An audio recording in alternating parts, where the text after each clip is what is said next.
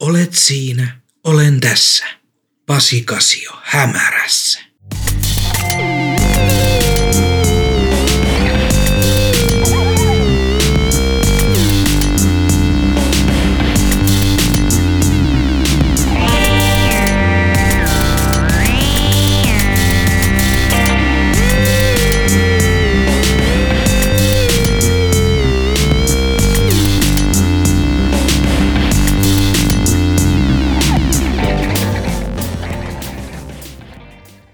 Jakso 5. Elämmekö tähtiterraariossa? Mä ajattelin tässä jaksossa ajaa sisään yhden mun lievästi spekulatiivisista novelleista. Se ei ole mitään suoraa skifiä, mutta kaikenlaista outoa jännää siinäkin tapahtuu. Mä oon kirjoittanut tätä parin viime vuoden aikana ja mua pikkasen kutkuttaisi jatkaa tätä ja venyttää se ihan romaanimittaankin. Vaikeetahan se olisi, ja mikäli mä nyt tältä istumalta lähtisin jatkoa kirjoittaa, niin sellaiset ideat pyörii päässä, että tarina olisi ihan täyttä skifiä, ehkä vähän sellaista Dirk Gently-tyyppistä seikkailua ja sinkoilua paikasta ja ulottuvuudesta toiseen. Toinen asia, mihin mä tässä jaksossa uppoudun, on Ultralehden numero 1 vuodelta 1988. Mä selaan sen lehden lävitse ja kommentoin sivuilla olevia juttuja ja kuvia periaatteessa niin kuin reaaliajassa. Voit ottaa tän ihan semmosena ensireaktiot palana. Mun historiahan Ultran kanssa ulottuu toki ihan Ysärin puoleen väliin asti ainakin, mutta koska siitä on niin pirun kauan aikaa ja koska en vaan muista mitään niistä ajoista, niin jokainen lehti tuolta ajalta on käytännössä mulle uusi. Ja jakso loppuu tuttu tuttuun tapaan tekemäni elektronisen musiikkikappaleen muodossa. Ja mulle saa laittaa siitä ja ihan mistä vaan podcastiin liittyvästä palautetta osoitteella ufotutkimut at gmail.com. Ja mun Instagramin löydät handlella at ufotutkimut.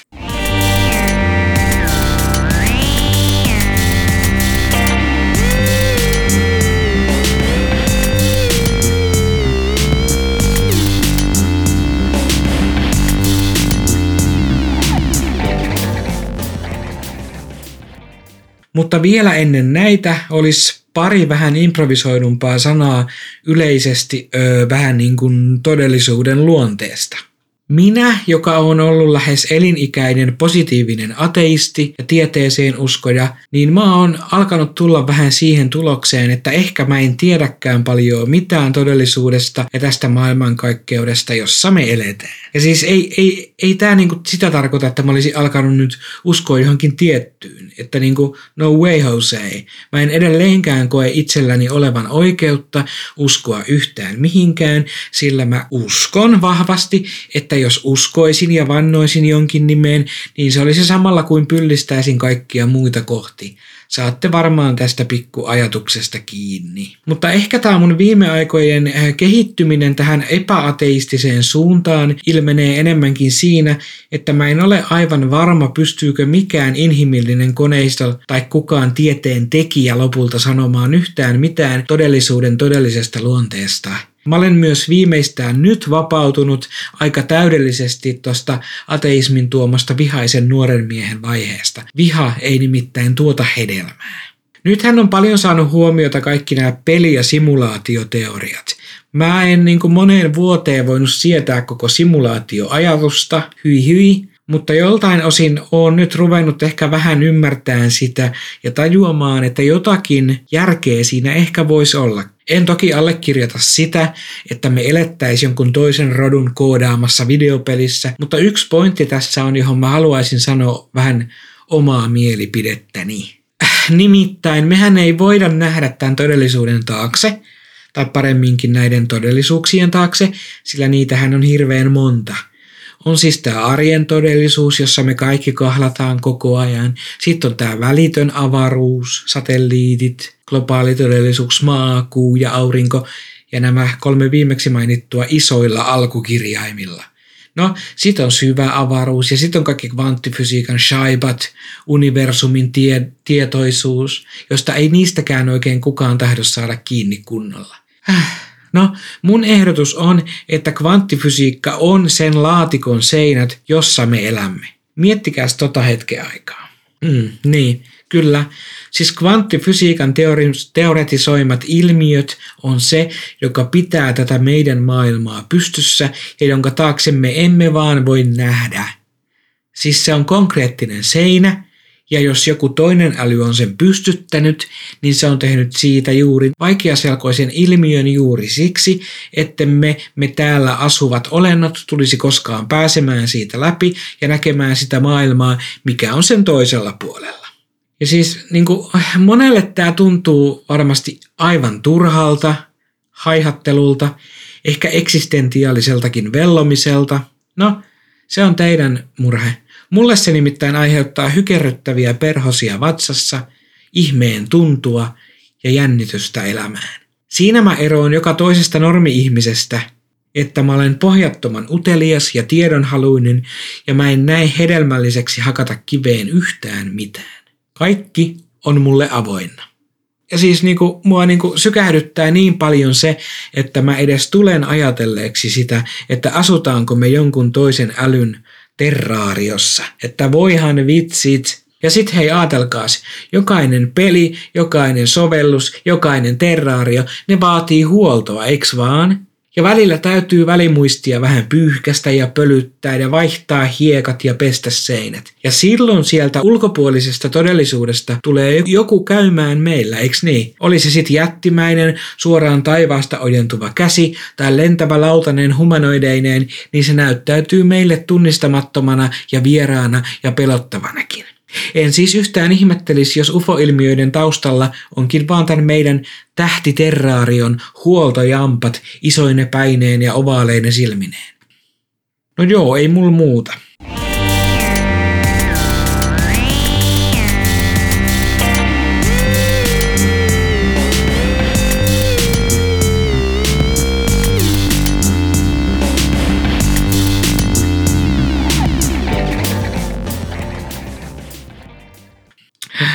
Nyt seuraavaksi alkaa luenta novellistani nimeltä Sen pituinen se.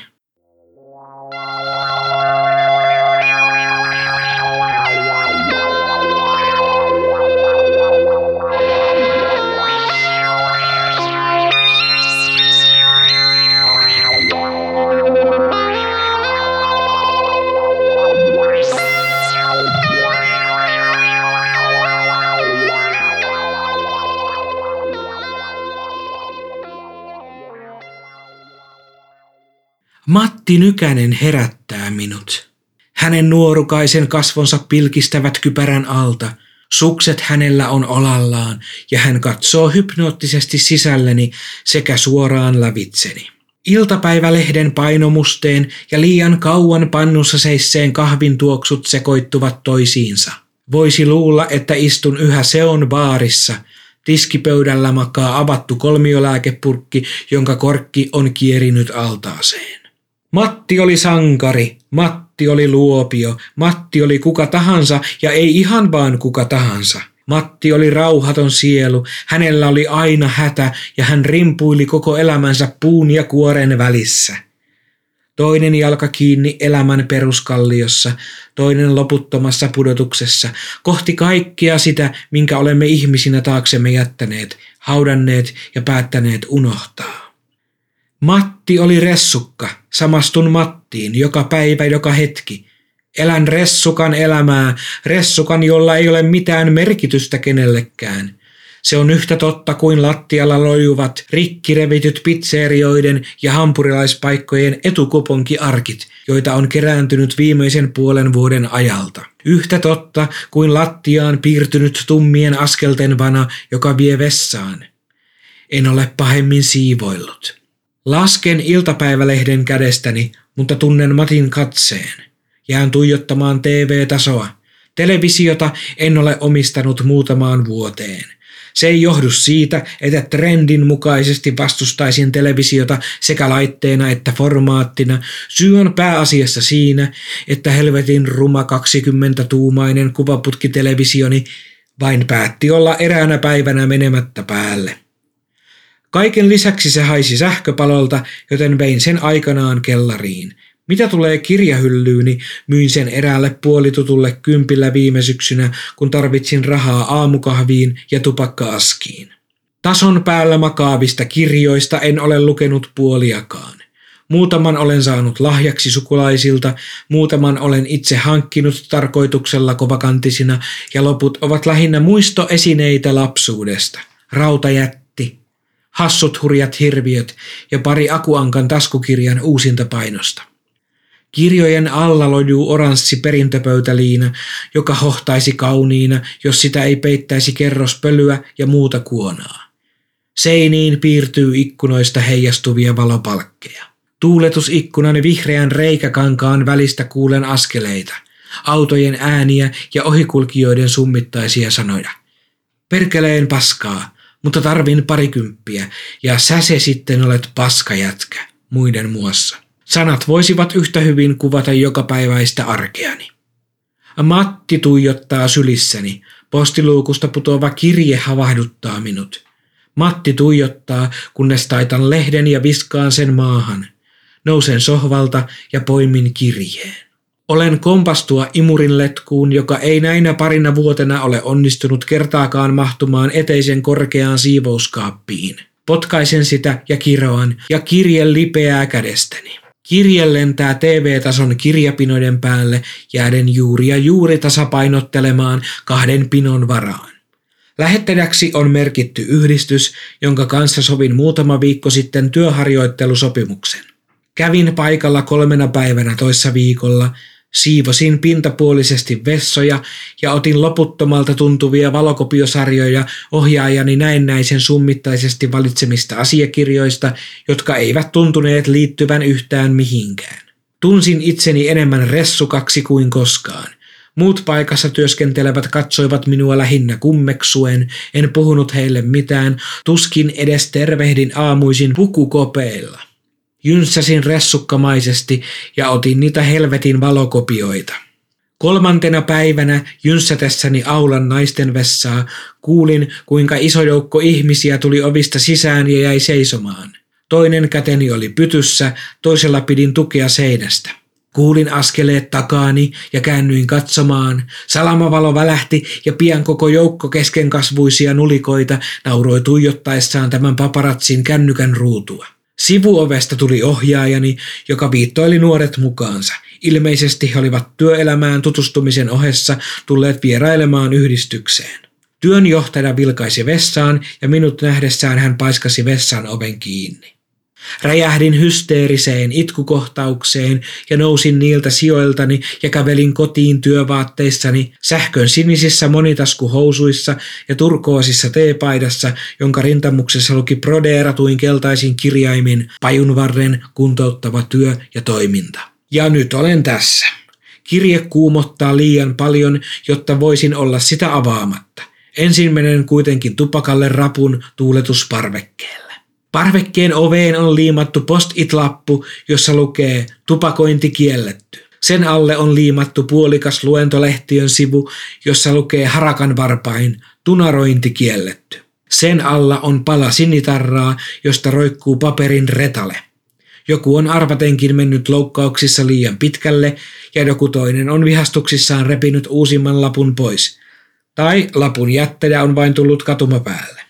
Tuuletusparvekkeen ovi täytyy aina lukita hakasella, muutoin se lävähtää auki ja kylmä ilma ja tupakansavu pääsevät käytävään. Hakasia on yksi kummallakin puolella ja ne on lisätty siihen jälkeenpäin, kun oven sisäinen lukitus on mennyt rikki. Avaan oven, astun parvekkeelle ja sytytän tupakan ja laitan hakasen kiinni.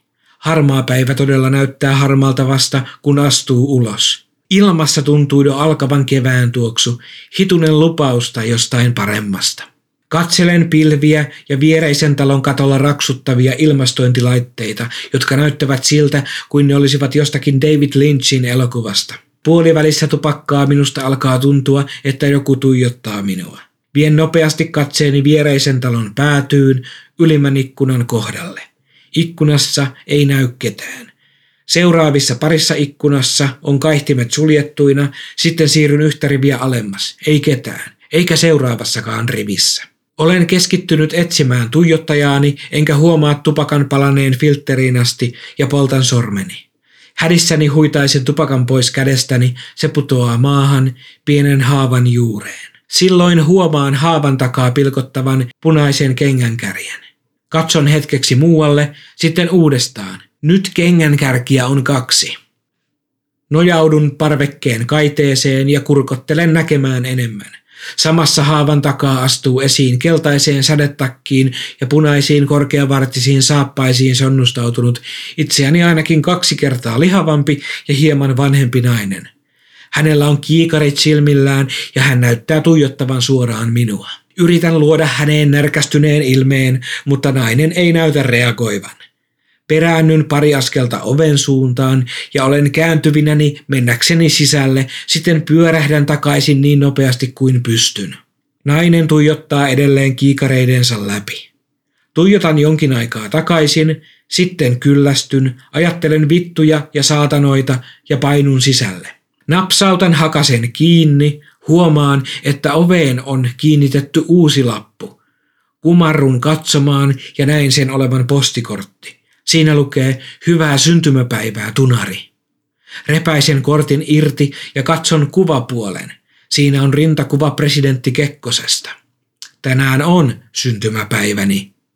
Sisällä minua odottaa sama kitkerä todellisuus, jonka sinne jätin – Sammutan kahvinkeittimen terävällä nyrkin iskulla, nappaan yhdistyksen kirjeen kirjapinon päältä ja rojahdan sohvalle. Yritän saada kirjettä auki. Minulle tyypillisesti jopa se tuntuu epäinhimillisen vaikealta.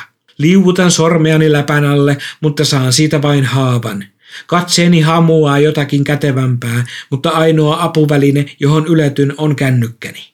Yritän tunkea sen reunaa kirjekuoreen tulleeseen pieneen repeämään, mutta puhelin on liian paksu ja siinä on liian pyöreät kulmat. Irrotan takapaneelin, lasken puhelimen näytön alassuin viereeni ja yllätyksekseni saan kuoren avattua sekunneissa. Samassa puhelin alkaa soida – Säpsähdän ja oikaisen jalkani. Liike pudottaa kännykän lattialle, onneksi akku ei irtoa. Puhelin soi edelleen. Yritän kurottautua sitä kohti, heijaten itseäni edestakaisin. Kun vihdoin yletyn siihen, käännän sen ympäri nähdäkseni, kuka soittaa. Silloin akku putoaa ja puhelin kuolee. Viskaan puhelimen sohvalle, enkä vaivaudu nostamaan akkua. Yritän nyt tosissani keskittyä kirjeeseen. Kahtia taitetun paperiarkin avaaminen on rutkasti helpompaa kuin kirjekuoren. Työharjoittelujaksosi on keskeytetty omasta toimestasi. Ohjaava työntekijäsi on sinuun yhteydessä puhelimitse liittyen keskeytyksen johdosta tehtävään lausuntoon Kelalle. Toivottavasti työharjoittelusi Pajunvarren työ- ja toimintakeskuksessa oli antoisa. Näimmehän taas pian uudelleen. PS. Muistathan tykätä meistä myös somessa. Otan takataskustani punaisen muistivihkoni, käännän esiin tyhjän aukeaman ja kirjoitan koko aukeaman kokoisen vitun. Vihko on pitkään ollut ainoa pysyvä asia elämässäni. Se on kulkenut takataskussani joka päivä valokopioita ottamaan, vessoja siivoamaan ja huoltamolle kahvia juomaan. Alussa kokeilin sen ottamista taskusta heti kotiin tullessa, mutta unohdin ottaa sen tarpeeksi useasti mukaan seuraavana päivänä, joten päädyin pitämään sen siellä. Sen mukaiselta se myös näyttää, kannet ovat täynnä taitoksia, painaumia ja nirhaumia, ja sivuille kirjoittamani sanat ovat hankautuneet toisiaan vasten, eikä suurimmasta osasta saa enää edes selvää. Selaan alkupään sivuja läpi hajanaisia ajatuksia asioista ja tapahtumista, joilla ei ole koskaan ollutkaan mitään merkitystä. Toisin sanoen hetkiä elämästäni. Pysähdyn aukeamalle, joka on päivätty viime vuoden syyskuulle ja jonka yli olen vetänyt isot ruksit. Ruksien alla on hylätty yritelmä kuvata päivän tapahtumia. Uusi yritys kääntyy esiin seuraavalta sivulta. Välillä tuntuu siltä, kuin sanat kertoisivat jonkun muun elämästä.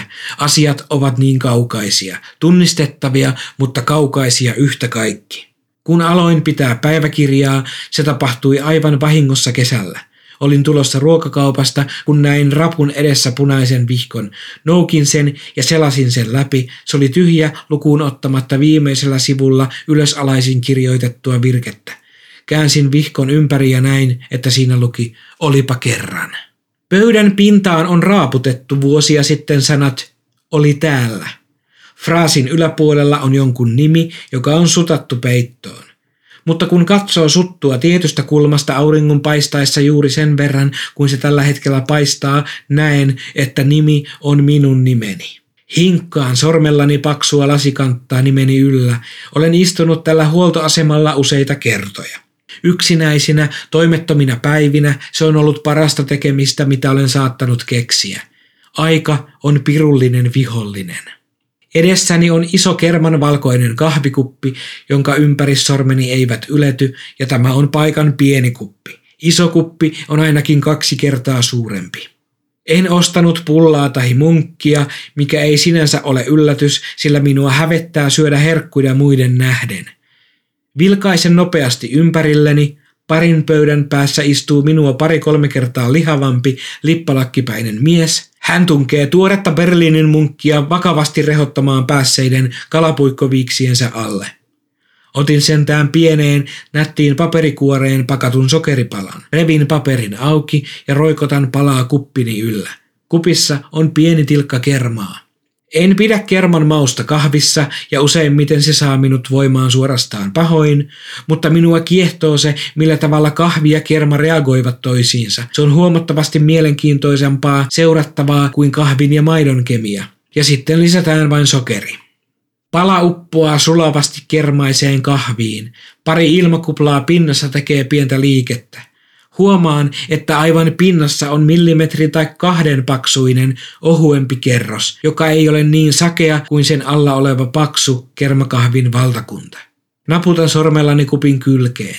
Tylsä kuppi tällä kertaa. Olisi voinut edes muodostaa jonkinlaisen pyörteen, jota olisin tuijottanut ja yrittänyt analysoida. Hotkaisen kahvin kahdella nielaisulla ja nousen pöydästä. Kalapuikkoviiksimies näyttää pääosin selättäneen munkkinsa, seuraavaksi hän alkaa nuolla sormenpäistään vaaleanpunaista sokerikuorrutetta. Ulkona sytytän tottuneesti tupakan aivan oven edessä. Alkuun en uskaltanut polttaa huoltoasemien tonteilla lainkaan. Minun oli aina käveltävä vähintään sadan metrin päähän koko laitoksista. Pelkäsin pitkään saavani aikaan kaiken tuhoavan räjähdyksen. Vuosien kuluessa siihenkin on tottunut, vaikka bensamittareiden kyljissä uhoavat tupakointikieltomerkit puistattavat minua yhä, ainakin silloin tällöin. Aseman pihaan ajaa ränsistynyt kuorma-auto, jonka aurinkolipassa lukee kyyti-pate. Autosta laskeutuu rähjäiseen pilottitakkiin ja hiilenharmaisiin kakihousuihin pukeutunut nainen. Hän näyttää reilusti päälle neljäkymppiseltä. Tosin olen tolkuttoman huono arvaamaan kenenkään ikää. Hän kävelee kohti ovea, teen hänelle hieman tilaa. Vaikka tiedän kuorma-autokuskien yleensä aina olevan tupakoijia, en halua ottaa sitä riskiä, että hän ei olekaan tupakoija ja että hän närkästyy oven edessä leijuvaan savuun. Nainen ei ainakaan ala yskiä, se on hyvä merkki. Joillakin on ärsyttävä tapa heti satunnaisen tupakoijan nähdessään alkaa yskiä ja rykiä mielenosoituksellisesti, vaikka he eivät edes haistaisi savua. Minulla on termi sellaisille ihmisille. Persut. Oiva nimitys kaiken maailman paskapäille, jotka pistävät pahakseen sellaisista triviaaleista seikoista kuin jonkun olemassaolo tai oudottavat. Täysiä kusipäitä. Tämä nainen ei ole kusipää. Tupakka palaa loppuun ja alan tehdä lähtöä. Kohta kuulen huudon selkäni takaa, mutta en saata uskoa, että kenelläkään voisi olla minulle asiaa, joten jatkan matkaani reagoimatta. No ei sit, ajattelin vaan kysyä. Mä voin hyvin pitääkin tän. Pysähdyn. Laitan molemmat käteni verkkatakkini taskuihin. Ei helvetti, pieni vihkoni on pudonnut, syvän olostuminen valtaa minut ja poskeni alkavat kukkia ruusunpunaisina. Yritän ottaa askeleen, mutta jalkani eivät tottele. Vittu! Käännyn ympäri ja näen kuorma-autonaisen selän. Kädessään hänellä on pieni punainen vihkoni ja hän kävelee jo autolleen. Emmin jälleen, enkä saa jalkojani liikkeelle. Hei, anteeksi, rouva, neiti, hei! Nainen ei kai kuule huutoani. Korvissani viheltää sielun teepannu, mikäli minulla sellainen on. Minua heitättää ja tuskin tajuan, mitä tapahtuu. Kohta havahdun siihen, että juoksen häntä kiinni. Nainen tarraa autonsa oven kahvaan ja ottaa vauhtia noustakseen sisään. Kuorma-auton takaa ilmestyy yllättäen pieni, kirkuvan keltainen henkilöauto, jota väistääkseni otan askeleen tai toisen vasemmalle. Näyttää siltä, kuin tuota keltaista kirppua ajaisi itse Christopher Walken. Hämmennyn ja kun käännyn takaisin kuorma-autonaisen puoleen, hän vetää kaikin voiminensa oven äärimmilleen auki ja pamauttaa sen päin naamaani. Nainen ei vieläkään huomaa minua, vaan nousee autoonsa ja käynnistää sen. Peruutuksen varoitusääni alkaa soida, kun kokoan itseäni permannolta. Nousen ja loikin sivuun, kun dinosaurusmainen kuorma-auto kääntyy hidastuskuvana edessäni. Nainen laittaa silmilleen Burt Reynolds aurinkolasit, iskee hultensa väliin tupakan ja sytyttää sen tulitikulla. Tikun hän viskaisee ikkunasta löpömittarin juureen. Hidastuskuva jatkuu, kun kuorma-auto jylisee pois tontilta.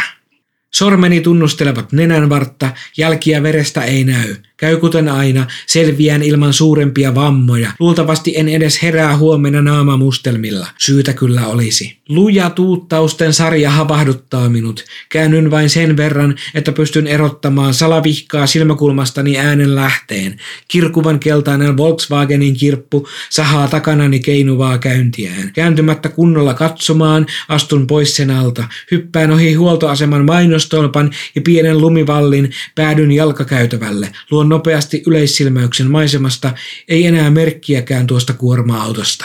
Palaan asunnolle, jossa tuoksuu homeinen hernekeitto. En ole vienyt roskia puoleentoista viikkoon. Kiskaisen pussin roskaastiasta voimalla, jota harvoin esittelen kenellekään. Kaivan astian takaa toisen muovipussin ja kiedon sen täyden roskapussin ympärillä. Pussi ei mahdu kiinni, joten raahaan sen eteisen siivouskaapille, jossa säilytän teippejäni. Kokoelmastani löytyy kolme rullaa maalarin teippiä, puolitoista ilmastointiteippiä, sitä halvinta mahdollista merkkiä ja rulla sydän- ja tähtikuvioista, sateenkaaren väreissä kimaltelevaa askarteluteippiä. Sinne töin roskapussin viimeksi mainitulla, heitän pussin varmalla otteella eteiseen. Verhon raosta pilkistävä päivänvalo heittää huoneen lattialle kelmeän viivan. Seuraan sitä ikkunalle ja avaan tuuletusläven. Vilkaisen raosta pihalle, pienen haavan ympärillä seisoo kaksi hahmoa. Toinen pitää kiikareita silmillään, toinen näyttää selaavan kamerastaan otoksia. Rautan verhoa hieman lisää ja kurottaudun näkemään enemmän. Lähempänä taloa astelee mies, jolla on kädessään pieni mikrofoni. Hän mittailee askeleitaan, ottaa välillä suurempia harppauksia ja toistelee mikrofoniin jotakin. Talon päätyyn on pysäköity uuden aikainen valkoinen pakettiauto, jossa on jokin logo, josta en saa selvää. Naamaani kihelmöi, silmien välistä, nenän varresta ja poskipäistä. Korvissa alkaa vinkua, hengitän liian pinnallisesti. Teen niin aina pelottavissa tilanteissa. Olen saanut asiaan elämänmittaisen, laajan ja syventävän koulutuksen, joka alkoi niistä päivistä alasteen alussa, joina minua alettiin heitellä pienillä kivillä. Kerran piinaavasta koulupäivästä selvittyäni kävelin kotitaloamme kohti ja viime metreillä hiekkatiellä vastaani käveli koirasusi. Olin varma, että se oli nimenomaan koirasusi, haluan edelleen uskoa, että se oli. Se ei päästänyt ääntäkään, tassutteli vain hidastettuna minua kohti.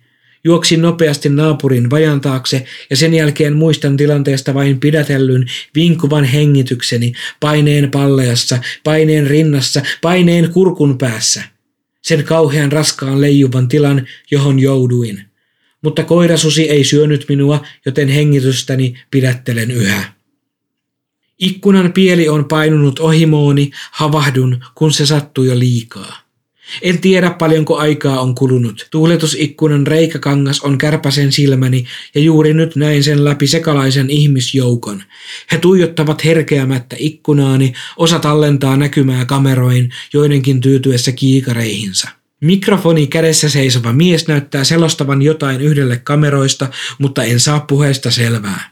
Vetinen kämmen luiskahtaa seinältä, toisella paiskaan tuuletusläven säppiin. Tupakan tuska voittaa minut sekunneissa. Nappaan verkkaritakin ja sen, mitä on askista jäljellä, ja painun käytävään. Tuuletusparvekkien oven hakasta on vaikea saada auki, ovi lienee turvannut nyt, kun ilmat ovat lauhtuneet. Sormeni ovat taikinaa hakasta vasten, kaivan avaimet taskustani ja käytän vipuvoimaa. Ovi retkahtaa auki ja hetken tuuli ulvoo. Enempiä empimättä astun parvekkeelle, en edes viitsi vilkaista alas. Sytytän tupakan ja imen myrkyt ahnaasti sisimpääni. Katseeni pidän lujasti kaiteen paksussa sivupalkissa, juuri nyt kieltäydyn näkemästä mitään muuta. Olen edelleen poikanaapurin vajan takana. Kohta kuulen, kuinka jokin isompi auto ottaa kierroksia. Moottorin pulputtava käyntiääni lähestyy ja sitten taukoaa. Peruutuksen varoitusääni alkaa soida. Keskittymiseni herpaantuu ja luon vaivihkaa nopean katsauksen alas takapihalle. Siellä ei ole enää ketään. Mitä vittua täällä tapahtuu? Talon pohjoisen päädyn takaa peruuttaa esiin kuorma-auto. Kylissä lukee kyytipate. Tumppaan tupakkani kurkkupurkkiin ja poistun. Kysyn jälleen itseltäni, mitä vittua täällä tapahtuu. Asunnon ovella minua on vastassa kirjekuori ja edelleen homeinen hernekeitto. Olisiko ollut liikaa vaadittu, että olisin vienyt samalla käynnillä roskapussin pois? Tiedän vastauksen liian hyvin, potkaisen pussia pidätellyn aggressiivisesti. Sohvalle istuessani tajuan, että olen puristanut kirjekuoren nyrkissäni ruttuun. Kirjeen on lähettänyt Kela. Aiemmista vastoinkäymisistäni viisastuneena pidän käden ulottuvilla muovista viivoitinta. Kuori avautuu kuin rasvattuna, kun saan sen ensin suoristettua. Kirjeessä sanotaan, että johtuen työharjoittelujaksoni oma-aloitteisesta keskeyttämisestä kaikki tukeni katkaistaan toistaiseksi.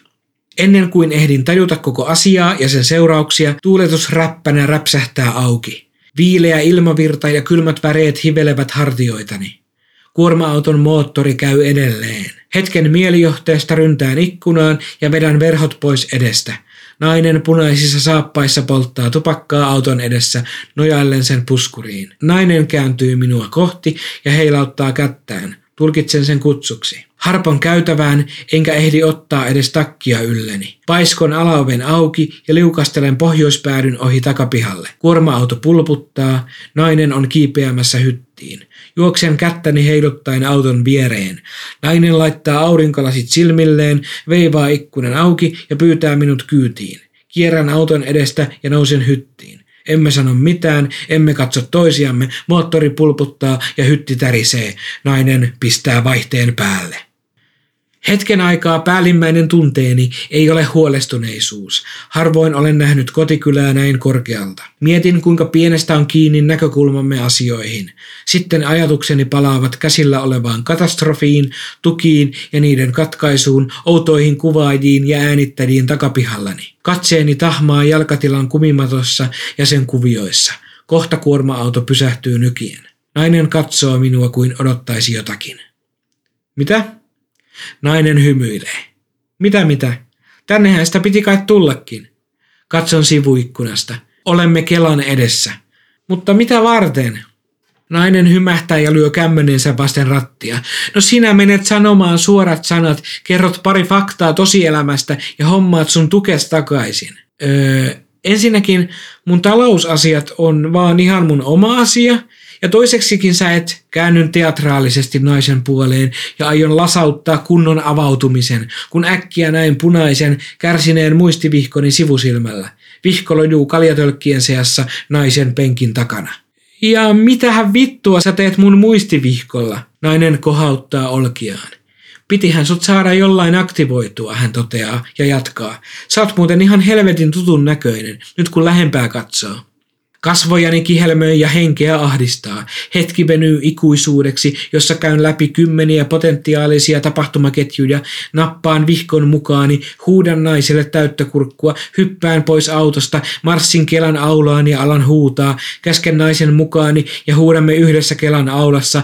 Vahtimestari saa pullosta päähänsä, muut asiakkaat pakenevat ja poliisit piirittävät rakennuksen. Käyn vielä varmuuden vuoksi kerran läpi naiselle huutamisen ja vihkon mukaan nappaamisen. Ja ajattelen vakavasti huutamista. Mutta nainen vaikuttaa yhtäkkiä todella vilpittömältä, aivan liian hyvän tahtoiselta hölmöltä. En kehtaa huutaa hänelle päin näköä. Anteeksi, oota sori, Mutisen kurottaessani punaista vihkoani. Pyöritän sivut läpi, nähdäkseni ettei mitään puutu. Kasvojani polttaa, sykkeeni on reilusti koholla ja poskeni punoittavat, mutta huutamisen sijasta kuiskaan. Nyt mä meen.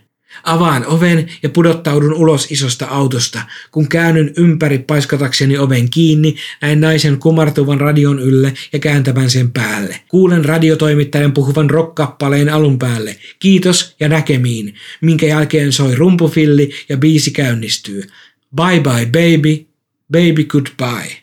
Bye bye baby, baby bye bye. Bye bye baby, don't make me cry. Moottori käynnistyy ja peittää laulun alleen. Ovi heilahtaa otteestani irti ja paiskautuu kiinni auton mylviessä eteenpäin. Horjahdan ja otan tukea toimistorakennuksen pyöräpilarista. Ennen kuin alan miettiä koko tilannetta, kuulen tömähdyksen takaani. Käännyn ja näen heijastuksen itsestäni Kelan ikkunassa. Heijastuksen alla liikkuu joku. Itse asiassa liikkuvia osia on useampi. Otan pari askelta lähemmäs ja näen, että joukko lasin takana jonottavia asiakkaita kerääntyy parhaillaan katselemaan minua. He painavat kätensä lasia vasten ja tuijottavat. Kihelmöinti alkaa nousta. Käännyn dramaattisesti ympäri ja yritän olla ajattelematta heitä. Jos näiden huomiotta jättäminen onnistuu Kelan virkailijoilta, täytyy sen onnistua minultakin. Polvea vihloo, eivätkä horjahdus ja liian pitkälle mennyt kiertoliike tee lumpiolle hyvää. Onnun pois paikalta. Tulen mukulakivin päällystetyn torialueen keskelle, pysähdyn, katson joka suuntaan ympärilleni ja suljen sitten silmäni. Matti Nykäsen tilalla on Juhana Gran. Sanomalehden hauras kansilehti on hiukan käpristynyt sen käsittelystä. Sain pari päivää sitten Helsingin Sanomat. En keksi lehden ilmestymiselle yhtään hyvää syytä. Kannen sahalaitaisessa yläkulmassa lukee osoitteeni, mutta nimeni kohdalla on vain suttua. Sisäsivulla Juhana Gran tiskaa asunnollaan.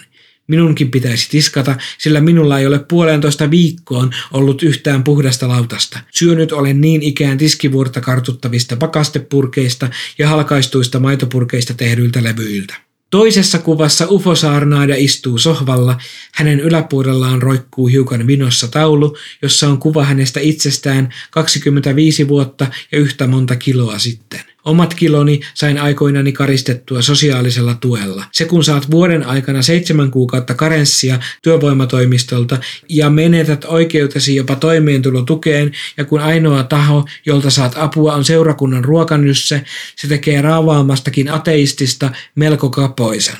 Että kiitti vaan. Afgraan vie ajatukseni lapsuuteeni pieneen pohjoispirkanmaalaiseen kylään, jota ei enää ole – kuntaliitokset tekivät paljon. 90-luvun ympärivuotiset ja ympärivuorokautiset kesät, UFO-evankelista Afghaanin dokumentteina meille myydyt ohjelmat ja pyykkipoidin kiinnitetyt helvetillisesti huutavat räpättimet pyörän pinnoissa. Ja juuri kun alkaa tuntua siltä, että haistan noiden kesien tuoksun, ne katoavat. Ufot todetaan huijauksiksi, kattolampujen varjostimiksi ja niiden laskeutumisjäljet vain hangelle heitetyksi tiskivedeksi. Mediakeisari Afghan menettää hohtonsa ja hänestä tulee ihan tavallinen kuolevainen, sellainen, jonka täytyy tiskata astiansa siinä, missä kenen tahansa. Kahvi tuoksuu jo kitkerältä, parempi kaataa sitä mukillinen ennen kuin koko pannu palaa pohjaan. Maitoa ei ole ja vaikka kitkeryys ottaa kurkkuun, juon kahvin mustana, sillä mustana Afgraankin varmasti sen juo. Kahden irvisuin niellyn mukillisen jälkeen tavoittelen tupakka-askiani. Se löytyy vasta eteiseen päästyäni ja vain yksi tupakka on jäljellä – Tyypillistä minua, jätän niin helposti asiat viime tippaan ja usein päästän vähän kaiken loppumaan ennen kuin saan itsestäni irti tehdä asioille yhtään mitään. Lähden asunnosta, mutta käytävässä tajuan jättäneeni lompakon sisälle. Ovella tajuan, ettei minulla ole avaimiakaan. Takataskussakin on vain punainen muistivihkoni, eikä sillä pääse sisälle, ei edes Kiinan kommunistisen puolueen puoluekokoukseen. Nauran äkkiä suureen ääneen. Käytävä kaikuu ja alakerrasta kuuluu vastaus. Nauru on joko hieman vanhemman naisen tai nuoremman miehen. En voi kuin nauraa lisää. Samassa alakerran nauraja jatkaa niin ikään remakkaansa. Kuset ovat tulla housuun, mutta en voi kuin nauraa. Pidän rystyset valkoisina kaiteesta kiinni ja huojun sitä vasten. Kurottelen nähdäkseni, minkä näköinen nauraja alakertaa pitää vallassaan. En näe aluksi ketään, mutta kun olen vähän aikaa silmäillyt pudotusta, alan erottaa liikkuvan varjon. Naurut lakkaavat. Olen aivan varma, että viereisen asunnon ovisilmässä tuijotetaan minua. Näytän sinne keskisormea kummallakin kädellä. Kuulen alaoven loksahtavan auki ja näin varjon lipuvan ulos.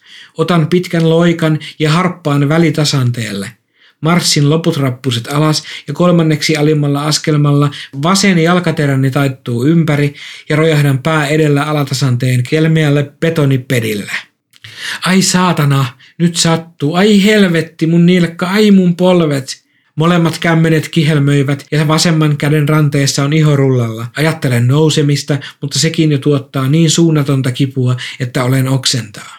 Lasken oikean poskeni betonille ja yritän vetää syvään henkeä. Yritän rauhoittua. Tuntuu aivan siltä, kuin pääni vuotaisi verta. Suljen silmäni. Muistaakseni minulle on käynyt näin joskus aiemmin, kauan sitten, erään kesän lopulla, olin silloin ehkä yhdentoista. Olimme pienellä kaveriporukalla pyöräilemässä, päätimme laskea kilpaa mäkeä alas. Pääsin heti johtoon ja olisin aivan varmasti voittanut koko kisan, mutta yhtäkkiä eturengas, joka oli täysin tietämättäni löystynyt, lähti irti ja runko iski maahan ja minä lensin sarvien yli isoa kivenmusua täynnänsä olevaan rinteeseen. Isoimmat kivet jättivät vain painaumat käsivarsiini, mutta pienimmät menivät ihon alle, etenkin kämmenissä. Hengitykseni alkaa olla palautunut. Hengitykseni alkaa olla palautunut Tuijotan seinää ja sen graniittimaista maalikuviota. Kaukaa katseni reunalta minua alkaa lähestyä jotain punasta. Ne ovat kumisaappaat ja ne on jalassa sillä naisella. Miksi ihmeessä hän on täällä? Ei kai hän se ollut, joka käytävässä nauroi kanssani. Ovi aukeaa ja punaiset saappaat tulevat sisään. Ei saa jäädä tuleen makaamaan, nainen sanoo. Käännyn vaivoin niin, että katseemme kohtaavat. Et ole tosissas, tiuskin takaisin. Nainen väläyttää mairean hymyn ja astuu ylleni niin, että olen nyt hänen jalkojensa välissä. Hän kumartuu ja työntää kätensä farkkujeni takataskuun ja ottaa sieltä punaisen muistivihkoni. Hän astelee hetken aikaa ympärilläni ja selaa vihkon sivuja. Hän hymähtää ja ottaa nopeasti turkoosin pilottitakkinsa hihataskusta kuulakärkikynän. Nainen raapustaa vihkoon ja jää sitten tuijottamaan päävinossa minua. Loistavaa, hän huudahtaa. Nainen heittää vihkon eteeni lattialle ja kävelee ovesta ulos. Minuun sattuu yhä hurjasti. Käännyn niin, että yletyn oikealla kädelläni tarttumaan vihkoon. Nostan päätäni hieman ja näen, kuinka veri vuotaa yhä. Kurotan vihkon otteeseeni ja katson, mitä nainen siihen äsken kirjoitti. Viimeisellä sivulla on kolme sanaa sen pituinen se.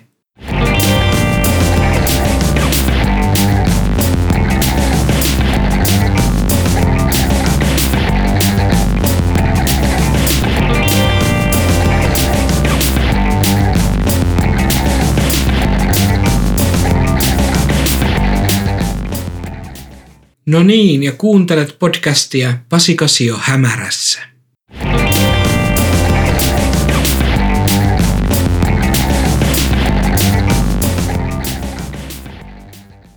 Seuraavaksi mä otan ensimmäistä kertaa esille taannoin hankkimani Ultralehden vuosikerran 1988 ja numeron yksi siltä vuodelta. Olen siis nähnyt vaan sen etukannen ja tässä annan kuulijoiden seurata tavallaan livenä koko lehden aiheuttamia reaktioita minussa. Tässä siis Ultra numero 1 1988. Kannessa Eino Leino Teosofina. Muita otsikoita. Kuka minä olen, terveytemme rakentajat, Psychic Forskning 80 vuotta, kummitus navetassa, telekinesia Neuvostoliitossa, pyhiinvaellus ja skientismi. Okei. Okay. Avataan lehti. Tässä on, on 80-vuotis onnittelu Suomen vanhimmalle parapsykologiselle seuralle, Psykisk Forskning. Kyllä, kyllä. Atte Blomqvist, joo. Aika, mm. Suomalainen merkkivuosi. Tapani Kuningas kirjoittaa tässä. Päättynyt vuosi on ollut meille suomalaisille niin monella tavalla merkkivuosi, että lienee paikalla tehdä pieni historiallinen kertaus. Okei, tässä on mainittuna Pekka Ervasti ja Uusi aika nimistä lehteä, teo, teosofeja, joo. Maamme ensimmäinen teosofinen loosi perustettiin Viipurin 1907. Okei. Sisällys. Joo, kyllä tästä vaikuttaa ihan lupaavalta. Katsotaan nyt sitten ensimmäinen varsinainen sivu. Eino Leinon Helkavirsien teosofinen aatemaailma. Tässä on selkeästi niin kuin analysoitu Leinon runoja teosofiselta kannalta. Iha lempiruno se sisältää kertomuksen tytöstä, joka lähtee karjaan kesällä, mutta jää tie, teille tietymättömille.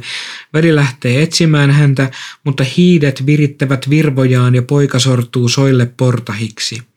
Samoin käy huonosti isän, joka hiiden virvojen virittämänä joutuu kalman kartanoille. Äiti puolestaan joutuu hiisien toimesta taivahan talohon. Hänestä ketju jatkuu ukkoon, luojaan, joka myös lähtee löytämään. Hiidet virittävät hänellekin virvojaan, mutta hän kysyy, kussa kuljet Herran kulta, jonka seurauksena hi- hiiden virvat sammuvat. Okei. Okay. Tässä on tota, seuraavalla sivulla Eino Leino tyttärensä Eijan silmin. Kuvassa kaksi sukupolvea mustosia. Eija juuri sukuseuramme kunniajäseneksi kutsuttuna yhdessä kirjoittajan kanssa. Aivan, joo joo. Eija Helka, 81 vuoden ikäisenä. Äiti oli Freya Schultz, joka lyhyen avioliittonsa jälkeen muutti Pariisiin ja joulukuussa 1906 syntynyt Eija-tytär seurasi äitien 15-vuotiaana. Eija palasi kotimaahan vasta aikuisena neitona, eli vuonna 1939. Okei, okay. informatiivista. Sitten tässä on eritelty enemmänkin, enemmänkin tätä Eino Leinon helkavirsien teosofista aatemaailmaa. Samalla sivulla on Heponiemen, mainos Heponiemen teema, teemaviikon lopuista. Viikonloppupaketti perjantaista maanantaihin kolme vuorokautta 525-630 markkaa. Täällä on taitsi peruskurssia, hiljaisuuden viikonloppua, rentouttavaa hierontaa, ohjattua paastoa ja niin edelleen. Uutisia maailmalta – Friedrich Jürgensen on kuollut. Hänen äänensä on osa parapsykologiaa. Taiteilija, arkeologi ja parapsykologi Friedrich Jürgensen, 84 vuotta, kuoli kotonaan Höörissä torstaina 15.10.87. Hän tuli tunnetuksi suurelle yleisölle vierailtuaan Herr Erdit Live-ohjelmassa tammikuussa 85. Hän asui myöhemmin Eestissä, Berliinissä, Palestiinassa, Italiassa vuodesta ja vuodesta 1943 Ruotsissa. Hän on ainoana taiteilijana maailmassa saanut maalauksillaan dokumentoida apostoli Pietarin haudan Rooman Pietarin kirkon alla. Okei. Okay. Hän oli ensimmäinen, joka sai maalata Paavi Paavali kuudennen. Hän maalasi kaksi paavia, joiden muotokuvat riippuvat nyt Vatikaanissa. Sitten on pientä raporttia psiipäivistä. Joo. Seuraavalla aukeamalla Lev Kolodny liikkuvat esineet. Telekineesi on askarruttanut tutkijoita ja yleisöä jo pitkään. Toisten mielestä se on vakavasti otettava tieteellinen ilmiö, toisten mielestä silmänkääntötemppu. Nyt on saatu vahvistusta ensimmäiselle väitteelle. Tässä on pari kuvaa, pari kuvaa tota, ihmisistä, jotka pitää ilmeisesti ajatuksen voimalla käsiensä välissä olevia objekteja niin kuin ilmassa. Neuvostoliiton tunnetuin telekineesin taitaja Niina Kulagina, joka kuvassa pitää muovista palloa käsin koskettamatta ilmassa. Sitten tämä toinen tyyppi on P.J. Jermolaajev. Hän tekee saman asian tulitikkolaatikolle, jossa on tulitikkuja.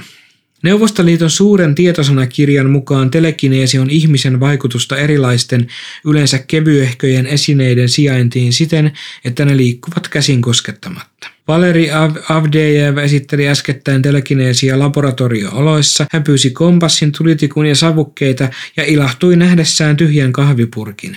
Hukkaamatta aikaa esipuheisiin ja pantuaan kaikki esineet pöydälle, hän vei sormen lähelle kompassineulaa ja jännittyi. Pian neula alkoi hyppiä ja sitten pyöriä akselinsa ympäri, milloin toiseen, milloin toiseen suuntaan. Mennään seuraavalle aukeamalle. Vitikkalan navetan kummitus. Jämsän kaupungissa Vitikkalan kylässä lähellä Pukinvuorta sijaitsee vanha peltikattoinen navettarakennus. Sitä nimitetään yleisesti kunnan talliksi, sillä se toimii kaupungin varastona. Alkuperäiseltä tarkoitukseltaan se oli kuitenkin Vitikkalan kartanon navetta, jossa isovanhempani Erkki ja Karoliina Saksanen työskentelivät 20-40-luvuilla Tuohon aikaan kuului suurin osa Jämsän keskustaajaman ja kirkon välisestä alueesta Vitikkalan kartanoon. Nykyisen omakotitaloalueen paikalla olivat kartanon pellot ja nykyisen Lamminsuon puiston kohdalla oli lehmien laidunmaa. Aika jänne. Jämsähän on itelle, itelle sille ei tuttu paikka, että siellä on tullut, tullut tota käyttöä vähän väliä, koska olen asunut ison osan lapsuudestani ja nuoruudestani aivan sen naapurikunnassa. Katsotaan, miten tämä juttu jatkuu. Ensimmäinen kokemus sattui ilta yöstä, kun Karoliina ja Helena olivat jääneet odottamaan lehmän poikimista. He kuulivat jonkun lähestyvän käytävää pitkin salaperäinen kulkija käveli heidän ohitseen ja saapui heidän selkänsä takana olevalle ovelle, joka johti tyhjään navetan puoliskoon. Ovi kuului aukeava ja sulkeutuva ja vaikka se todellisuudessa pysyi koko ajan kiinni ja askeleet etenivät käytävää pitkin kiertäen koko navetan puoliskoon. Toisessa päässä navettaa lä- läimähti jälleen ovi. Karoliina ja Helena lähtivät lyhdyn kanssa katsomaan, olisiko joku avannut oven toisessa päässä, mutta se oli sisäpuolelta säpissä. Karoliina tulkitsi elämyksen välittömästi tun- tuntemansa perinteen pohjalta ja tuumi, että siinä taas vanha juonas käveli. Toinenkin kerta on tätä kummitusta todistettu. Karoliina, Helena ja Eeva sekä joku maidon hakija seisoivat iltalypsyn jälkeen mittaushuoneessa, kun he kuuli jonkun ajavan kärryillä navetan vintillä koko rakennuksen pituudelta. Oho. Tosiasiassa kukaan ei voinut ajaa siellä edes päiväsaikaa, koska lattia oli lahonnut. Tässä on karttaa, Jämsän, Jämsän karttaa. Täällä on tätä, tätä kummitusnavetan tätä paikka. Se on tuossa on pururata aluesairaalaa. Joo, kyllä. Sitten tässä on itse valokuva tästä, juuri tästä Vitikkalan navetasta vuodelta 82. Näitähän on.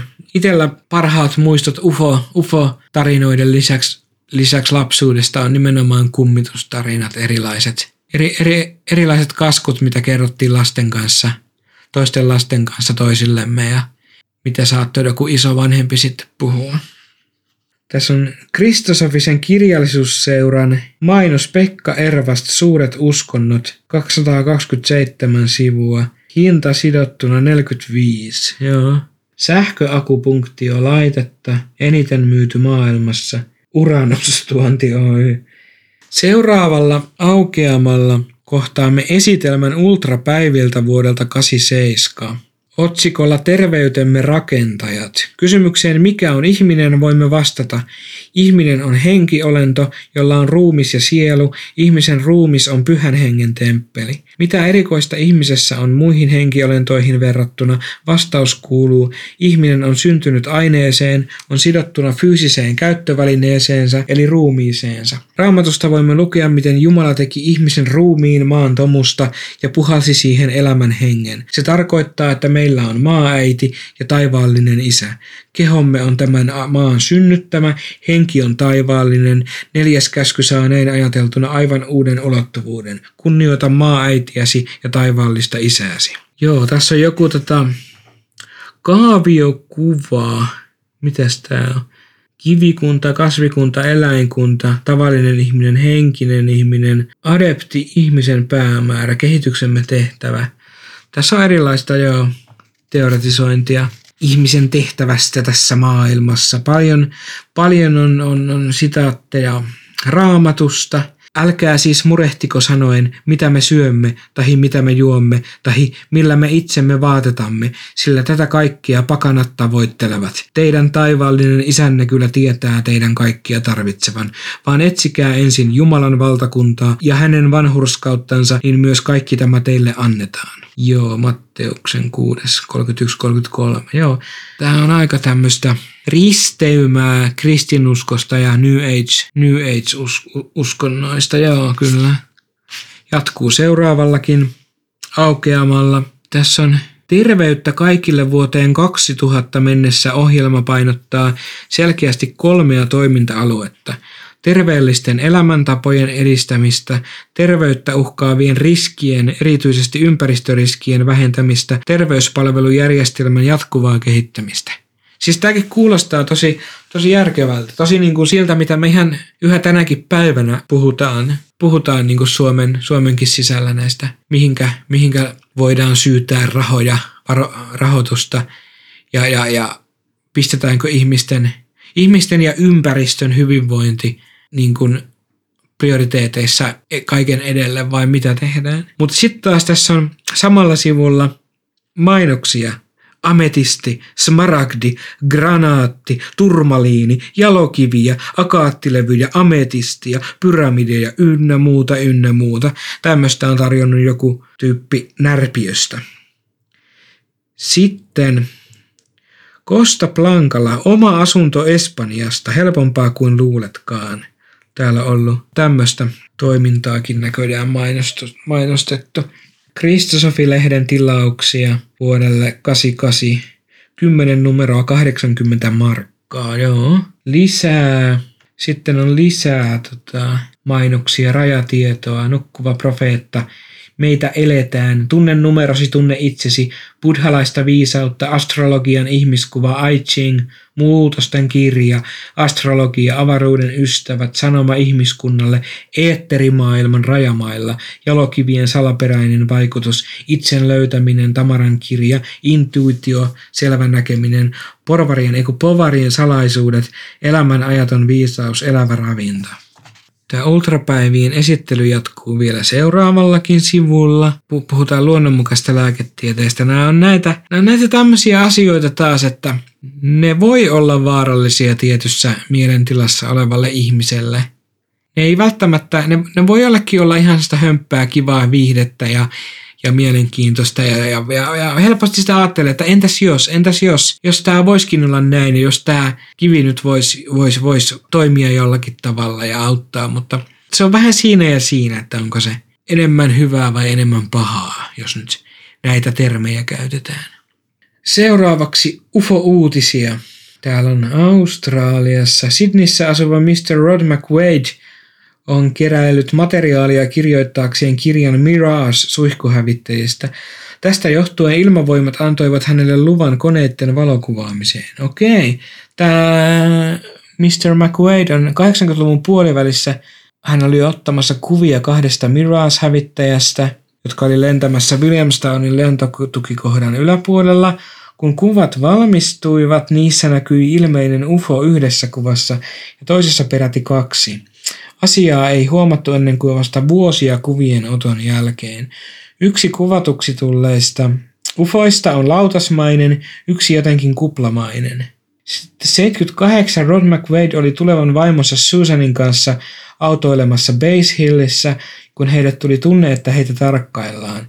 Auto pysäytettiin ja yläpuolella näkyi suurikokoinen sähkölamppumainen UFO, mikä kuitenkin katosi paikalta välittömästi. Vuonna 1985 McWade kävi hypnoterapeutin vastaanotolla, jolloin kävi selville, että humanoidit ottivat häneen yhteyttä telepaattisesti tarjoin hänelle vierailua ufossa ja kivutonta lääkärin tarkastusta. McWade kieltäytyi, jolloin hänelle ilmoitettiin, että hän sen paremmin kuin Susan ei tule muistamaan mitään koko asiasta. No, hypnoosi paljasti tämänkin salaisuuden. Seuraavalla sivulla artikkeli Kuka minä olen riippuu siitä, kuka kysyy. Jos persona kysyy, se ei haluakaan oikeaa vastausta. Kollektiivi vastaa Tatstvam asi, sinä olet se. Tiedostamattoman historiaa. Itämaisissa kulttuureissa tiedostamattoman olemassaolo on tiedostettu jo yli 2500 vuotta. Kun meillä jaetaan filosofia, teologia ja psykologia eri lohkoiksi, intialaisessa ajattelussa nämä alueet ovat olleet erottamattomia. Länsimaihin käsitys tajunnan monitasoisuudesta tulee Platonilta. I- ideat tajutaan intuitiolla. Kristillisessä filosofiassa tiedostamattoman käsittely alkaa uusplatonilaiselta Plotinokselta, ja eräät gnostikot 100-300-luvulla tajusivat pyrkimystensä olevan tiedostamattoman tiedostamisyrityksiä, Okei, keskiäällä kristillisen mystiikan edustajat, kuten mestari Eckhart, kuvasivat saavuttamansa oivallusta tiedoksi, joka ei ole kielellisesti välitettävissä. Sitten tässä on, tässä on kuva, sisäinen maailma, ulkoinen maailma, tiedostamaton tietoisuus. Tässä on kuvattu niin kuin, niin kuin tätä, miten tämä muodostuu. Eli tässä on vesi, jonka pinnan yläpuolella on minä ja persona – sen alapuolella on itse ja sitten varjo. Aika, aika punk-henkinen piirustus kyllä kaiken kaikkiaan. Mutta kyllä tuosta toi asia välit, välit, välittyy varmasti. Seuraavalla aukeamalla Tapani kuninkaan ja Elvi Huurinaisen teksti Elvin vaikea elämänkoulu. Kuten edellisen Ultran pääkirjoituksessa mainittiin, tämän lehden lukijakunta on kokemuksiltaan ja, nä- ja näkemyksiltään varsin erikoista. Joukossa on myös monia, joille elämä on merkinnyt loputonta kamppailua. Heistä olkoon esimerkkinä Kurussa asuva Elvi Huurinainen, jonka elämästä viimeiset 20 vuotta ovat olleet todella vaikeita, onnellisesta lapsuudesta huolimatta. Kaikki lähti liikkeelle vaikeasta imukuppisynnytyksestä, joka oli herkälle nuoren tytön mielelle niin voimakas kokemus, että se toi mukanaan mielenterveydellisiä ongelmia. Ensisynnytyksen pitikin jäädä viimeiseksi, mutta todellisuudessa sitä on seurannut viisi muuta, joista useimmat ovat merkinneet uusia mielenterveydellisiä vaikeuksia voimakkaine lääkkeineen. Vaikeinta on ollut viiden pojan menettäminen kahden avioeron seurauksena. Tämän vuosikymmenen alussa Elvi voitti kansainvälisen vammaisten vuoden kirjoituskilpailuun. Sen jälkeen hän on kirjoittanut useita käsikirjoituksia, joista ensimmäisen on määrä ilmestyä tämän vuoden aikana. Okay. Mielisairauden ja parapsykologian välisiä suhteita Elvi Huurinainen on usein käsitellyt kirjoituksissaan. Mielisaira... Okei, okay, nyt, nyt tämä menee mielenkiintoiseksi. Mielisairaalaan joutuminen johtuu usein ympäristöstä, joka syystä tai toisesta haluaa henkilön hoitoon. Jos yksilö ei ole kyllin vahva ja varsinkin jos hän saa sopimatonta lääkitystä, voi tilanne johtaa kierteeseen, josta ei ole terveenkään helppo selviytyä. Koska samantapaisten vaikeuksien kanssa kamppailevia varmasti löytyy, haluaa Elvi Huurinainen kertoa seuraavassa joitakin elämänvaiheita sieltä, sieltä täältä. Tässä on kuvassa, kuvassa Elvi ja yksi hänen lapsensa. Kesällä syntynyt kuudes lapsi, ensimmäinen tyttö, on antanut uutta iloa ja toivoa. Elvi Huurinainen on elämänsä usein hyvin traagisista vaiheista tehnyt monenlaisia muistiinpanoja. Kirjoitusten lisäksi muun muassa erilaiset kuvateokset kertovat tarkasti, mitä erikoista on tapahtunut. Väitän, etten koskaan ole ollut mielisairas, suluissa skitsofreenikko, joksi minut on joskus luokiteltu. Olen ollut vain niin sanotusti vilkkaampi, minulla on kiertänyt tavallista enemmän, mutta eivät ole pysyneet perässä. Epätoivon hetkellä eivät minua ole ketkään muut auttaneet kuin he, jotka ovat taivaissa tai rajan takana. Mieli ei ole samaa kuin järki. Mielen sairaudessakin on kyse niistä ilmiöistä, joita tämä länsimainen oppimme ei hyväksy. Missä määrin siinä on kyse sivupersoonista tai jälleen syntymästä, sen ovat jo selvittäneet Reima Kampman ja Ian Stevenson. Minun omat kokemukset ovat samoja. Kirjoitin jo vuonna 1981 vammaisten vuoden voittoni huumassa useisiin lehtiin, muun muassa Yläsatakuntaan ja Annaan. Ei minua enää olisi täällä, elleivät auttajani rajan takaa olisi pelastaneet minua jo niin monesta todella vaikeasta pälkähästä. Mielenkiintoinen juttu ja siis ensinnäkin se on Tapani kuninkaan osin kirjoittama ja, ja, ja tällainen aihe ja mainitaan mielisairaudet – tällä, tällä, tällaisen aiheen kohdalla, koska monesti siis helposti kuulee, helposti niin kuin vieläkin tulee vastaan ihmisiä, jotka ei vaan voi sietää ufoja tai rajatietoa. Heti kun joku mainittee jotain pikku humanoideja tai, tai, tai yhteyttä, yhteyttä ns. rajan taakse, niin heti sieltä tulee se, että se on mielisairaiden puuhaa, ei noita kuin hullut, hullut jaksa harrastaa. Tämä oli aika rohkeakin veto veto tavallaan Ultralehdeltä vuonna 88. Sitten on Raimo Nikulan kirjoittama juttu skientismistä ja tieteen rajoituksista. Skientismi voidaan määritellä tieteellistä asennetta ja lähestymistapaa korostavana suuntana. Näin tekevät esim. Saarinen ja Niiniluoto, Vuosisadan, vuosisatamme filosofia-opuksessaan määritelmä on melko mitään sanomaton. Sen rinnalle on noussut käsitys skientismistä eräänlaisena dogmaattisena ja lopullisia totuuksia viljelevänä oppina, tieteisuskona. Sen mukaan vain tieteellisin menetelmin ja välinein voidaan saavuttaa oikeaa tietoa maailmasta. Merkkipaaluja tämän uskon kehityksessä ovat olleet ainakin valistuksen ajan ohut rationalismi, Auguste Comten positivismi, J.S. Millin tietooppi ja tällä vuosisadalla niin sanotun Viinin koulukunnan harjoittama kielen puhdistus jolla pyrittiin hävittämään filosofisesta keskustelusta kaikki metafyysiseltä haiskahtavat. Tieteisusko tieteellisen asenteen jyrkkänä muotona väittää, että vain luonnontieteen käsittein ja menetelmin voidaan, voidaan tutkia itse luontoa, mutta myös ihmistä, yhteiskuntaa ja historiaa. No niin, ja tämähän menee ihan käsi kädessä sen kanssa, mitä mä tuossa alussa puhelin ja mitä mä oon paljon miettinyt. Se, että jos kauhean dogmaattisesti niin kun, ää, luottaa vaan, vaan joihinkin tiettyihin kaavoihin, on ne, on ne sitten matemaattisia kaavoja tai sosiaalisia aj- ajatusten kaavoja, mihin on jumittunut, niin ei siinä välttämättä jätä paljon tilaa vaihtoehtoisille totuuksille, vaihtoehtoisille seikoille, että ei kannattaisi, on se sitten se oma, oma näkemys asioista ja maailmasta ja maailman kaikkeudesta tai ihmisyydestä, mikä tahansa, niin täytyisi aina muistaa se, että kaikki tämmöiset käsitykset on muuttuvia. Ne ei ole, niin kuin, ne ei ole pysyviä. Ne, ne muuttuu ihmisen elämän kokemuksen myötä, ne muuttuu teknisten mullistusten myötä, ihan kaiken myötä. Ja, ja, ja kuten koko avaruus, koko maailman kaikkeus, galaksit, meidän aurinkokunta, se on koko ajan liikkeessä. Kaikki on liikkeessä suhteessa toisiinsa.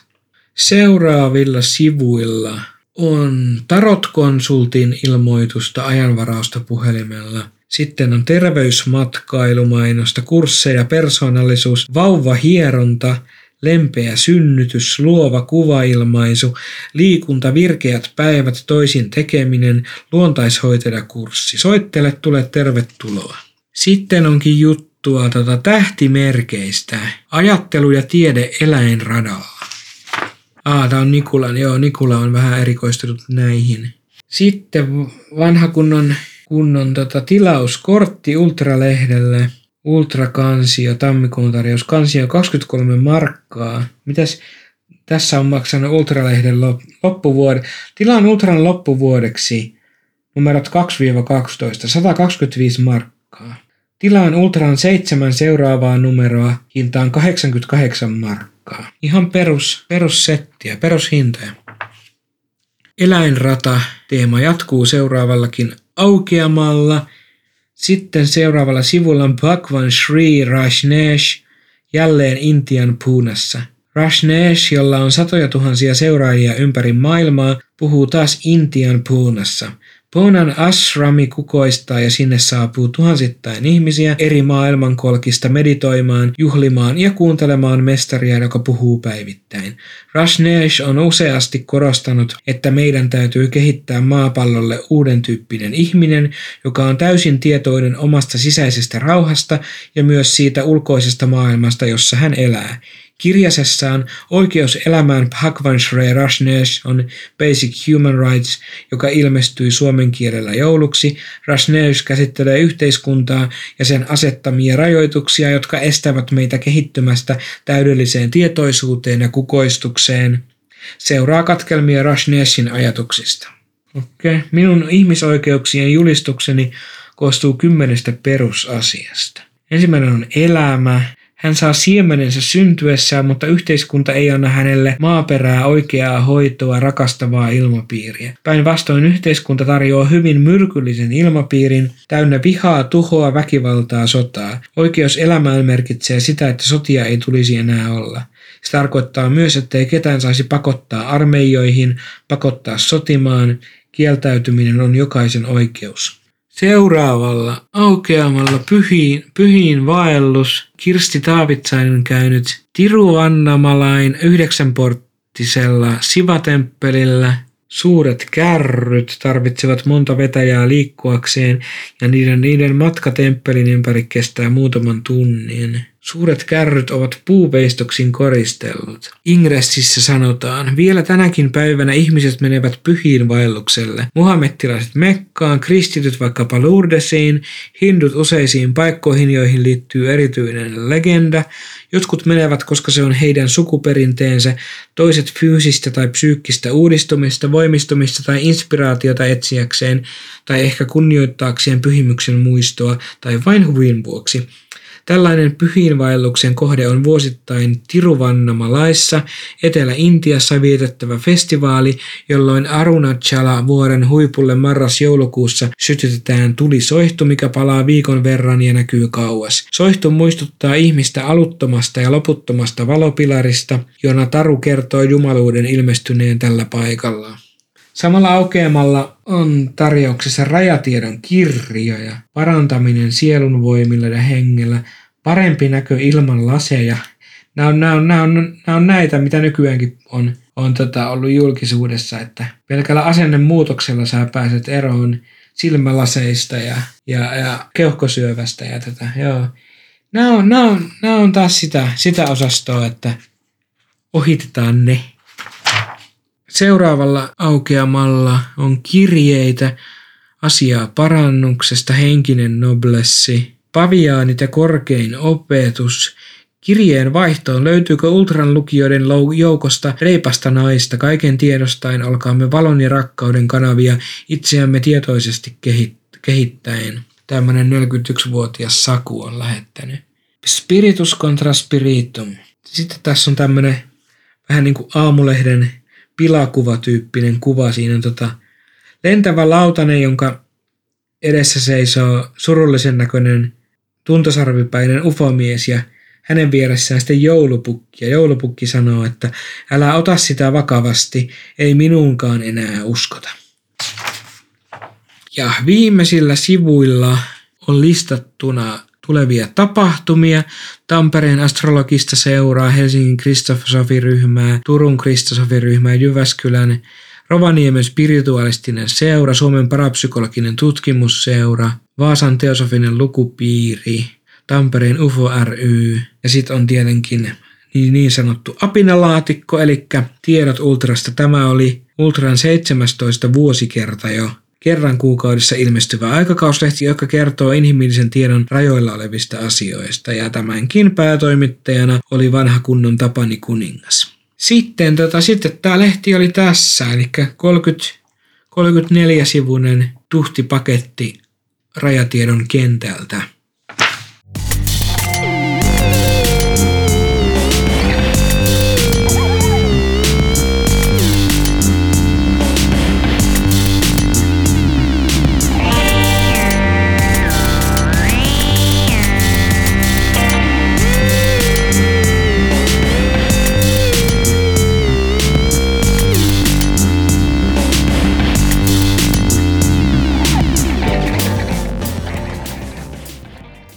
Ja tässä oli nyt tämänkertainen jakso tästä podcastista Pasikasio hämärässä.